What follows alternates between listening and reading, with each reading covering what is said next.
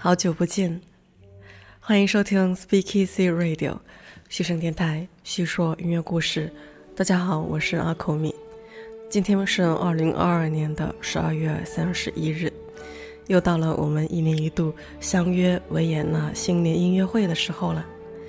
每年的元旦一月一日。维也纳当地时间十一点十五分，我们的北京时间十八点十五分，在维也纳金色大厅将举办新年音乐会。届时，在中央广播电视总台央视音乐频道、央视频 APP、央视网页等，都将如约同步转播这一场古典音乐盛会。这也是我们电台和大家一起聆听新年音乐会的第五年。我们看看疫情以来的维也纳新年音乐会。二零二一年的新年音乐会现场没有观众，而在二零二二年则只有大概一千名观众到现场，二楼的座位则空无一人。令人感到高兴的是，在二零二三年维也纳新年音乐会将是一场全面回归疫情之前的座无虚席盛况的音乐盛会。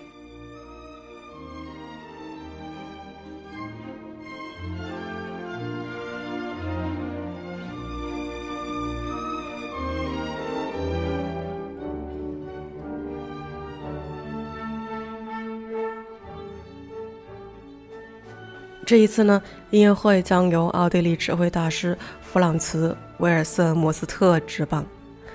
威尔瑟莫斯特在青年时期是主要学习小提琴的，并且对指挥产生了兴趣。在一九七八年，他在一座结冰的桥上遭遇了严重的车祸。当他在医院醒来时，医生告诉他手指骨折、脊椎受损，并且导致神经损伤。这场车祸呢，也使得他成为小提琴的希望破灭了，不得不转为全职从事指挥。所以呢，今天世界上少了一位小提琴演奏家，但却多了一位享誉乐坛的指挥大师。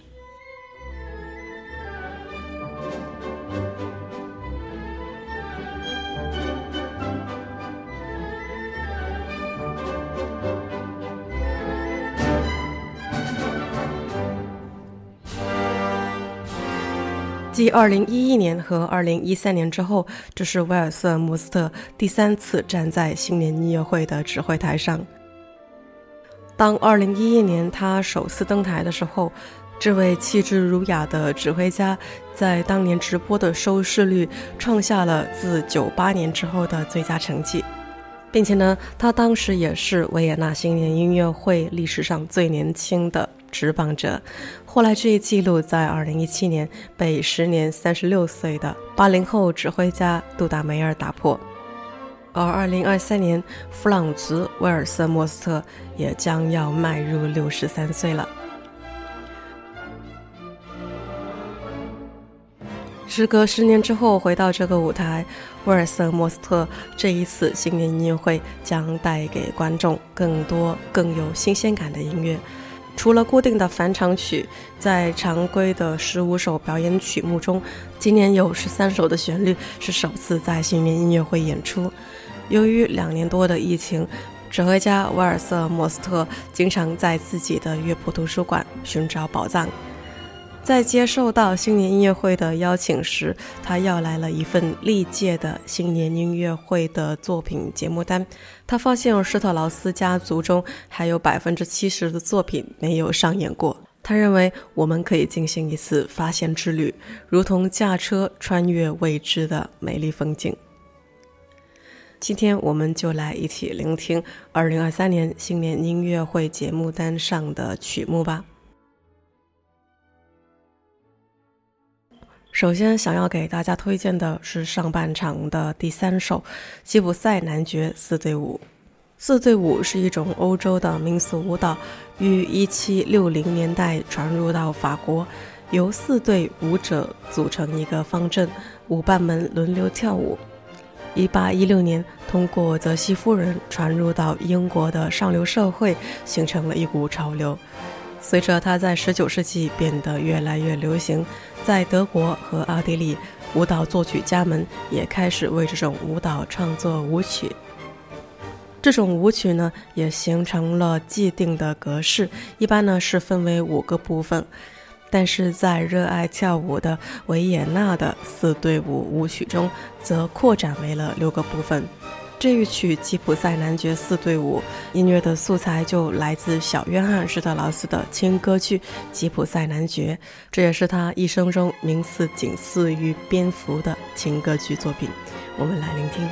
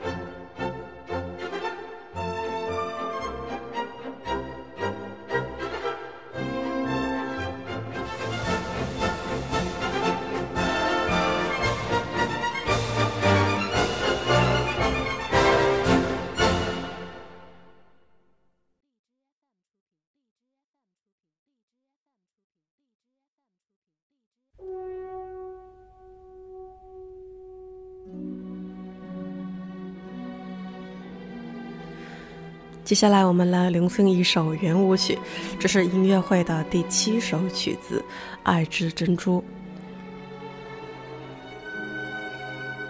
它是约瑟夫·施特劳斯创作生涯中的一部早期的圆舞曲，是作曲家与青梅竹马的女孩卡罗琳结婚前夕，沉浸在甜蜜与期许中写下的一首爱情赞歌。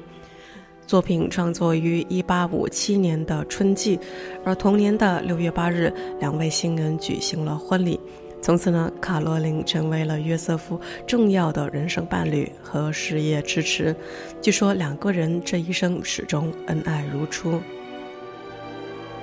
除了是作为献给爱人的礼物，约瑟夫呢也怀着更多的艺术野心。他称这一首《爱之珍珠》为音乐会圆舞曲，以区别于那些纯粹为了舞会创作的、用来伴奏伴舞的曲子。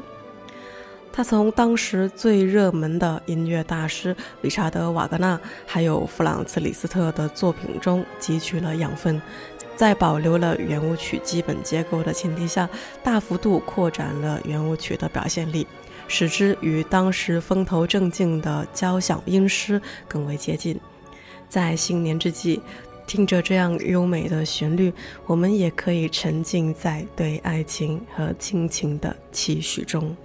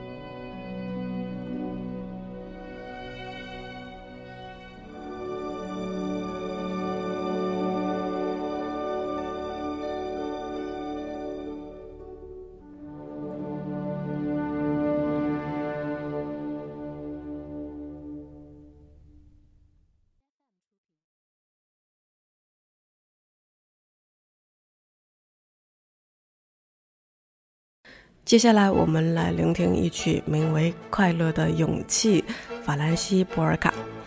在今年的新年音乐会，来自维也纳的男童合唱团和女童合唱团的小歌唱家们将登台献艺。二零二三年呢，是维也纳男童合唱团创建的五百二十五周年，历史可以说是非常的悠久，可以追溯到遥远的十五世纪末。它的前身就是唱诗班。德奥历史上的许多著名音乐家小时候都曾经是唱诗班的成员，比如说约瑟夫·海顿，还有弗朗茨·舒伯特。从二十世纪二十年代起，合唱团就转制为私人组织，不再服务于皇室宫廷，但是呢，依然保留了良好的艺术传统。在二零零四年，又创建了女童合唱团，接受和男童一样的歌唱训练。那这也是女童合唱团首次登上维也纳新年音乐会的舞台。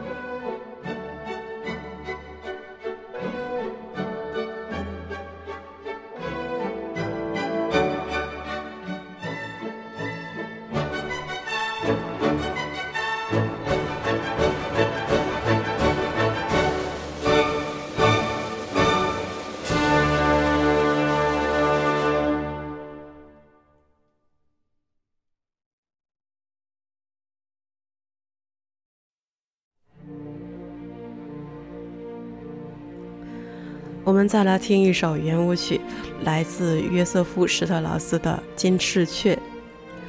这支作品呢，创作于1861年春天，为一个宴会的舞会所作。金翅雀呢，是一种羽毛是金色的漂亮的小鸟，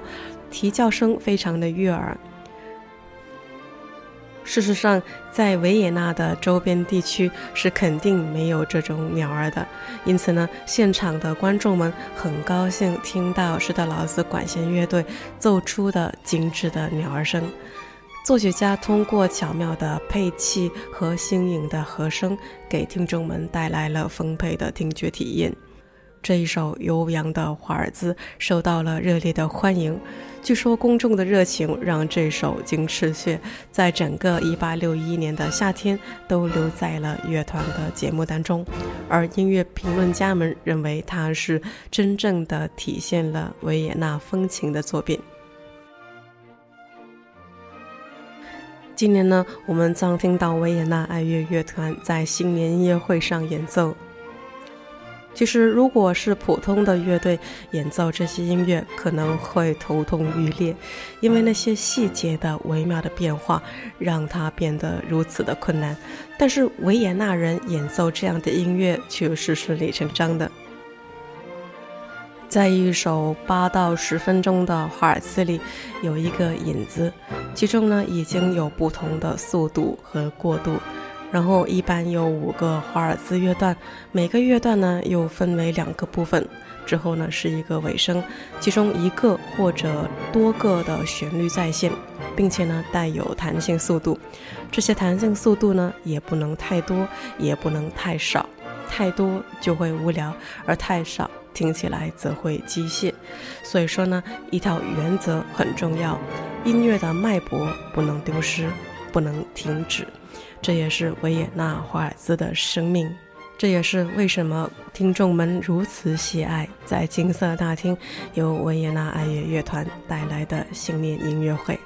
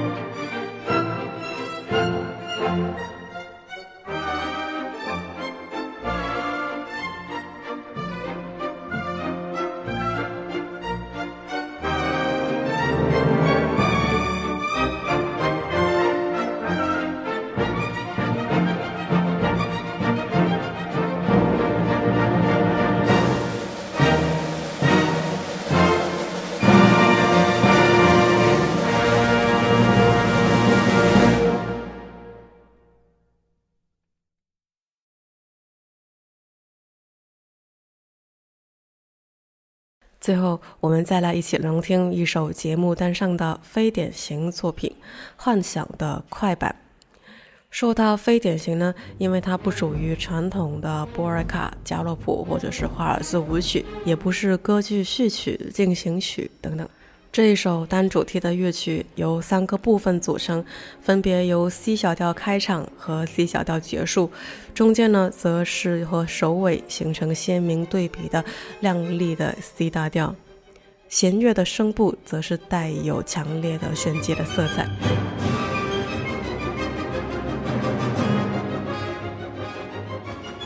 我个人呢是非常喜欢 C 小调这个调性的，大家都熟悉的贝多芬的第五交响曲和月光奏鸣曲等等，也都是 C 小调。我总觉得这个调性有一种说不出的生命的张力。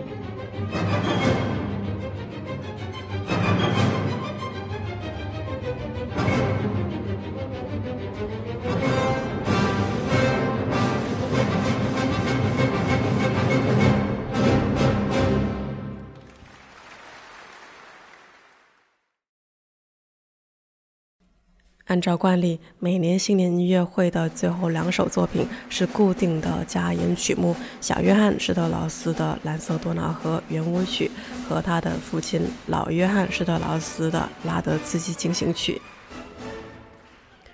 而我们电台节目的惯例，则是在《蓝色多瑙河》中开场，在《拉德茨基进行曲》中结束。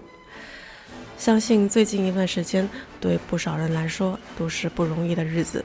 希望阴霾过去，希望阳光回照，让我们共同期待2023年的维也纳新年音乐会吧。让我们随着音乐摇摆、微笑、拍手，祝大家2023年新年快乐！西声电台细说音乐故事，这是我们陪伴你的第一百八十五天，我们下期见吧。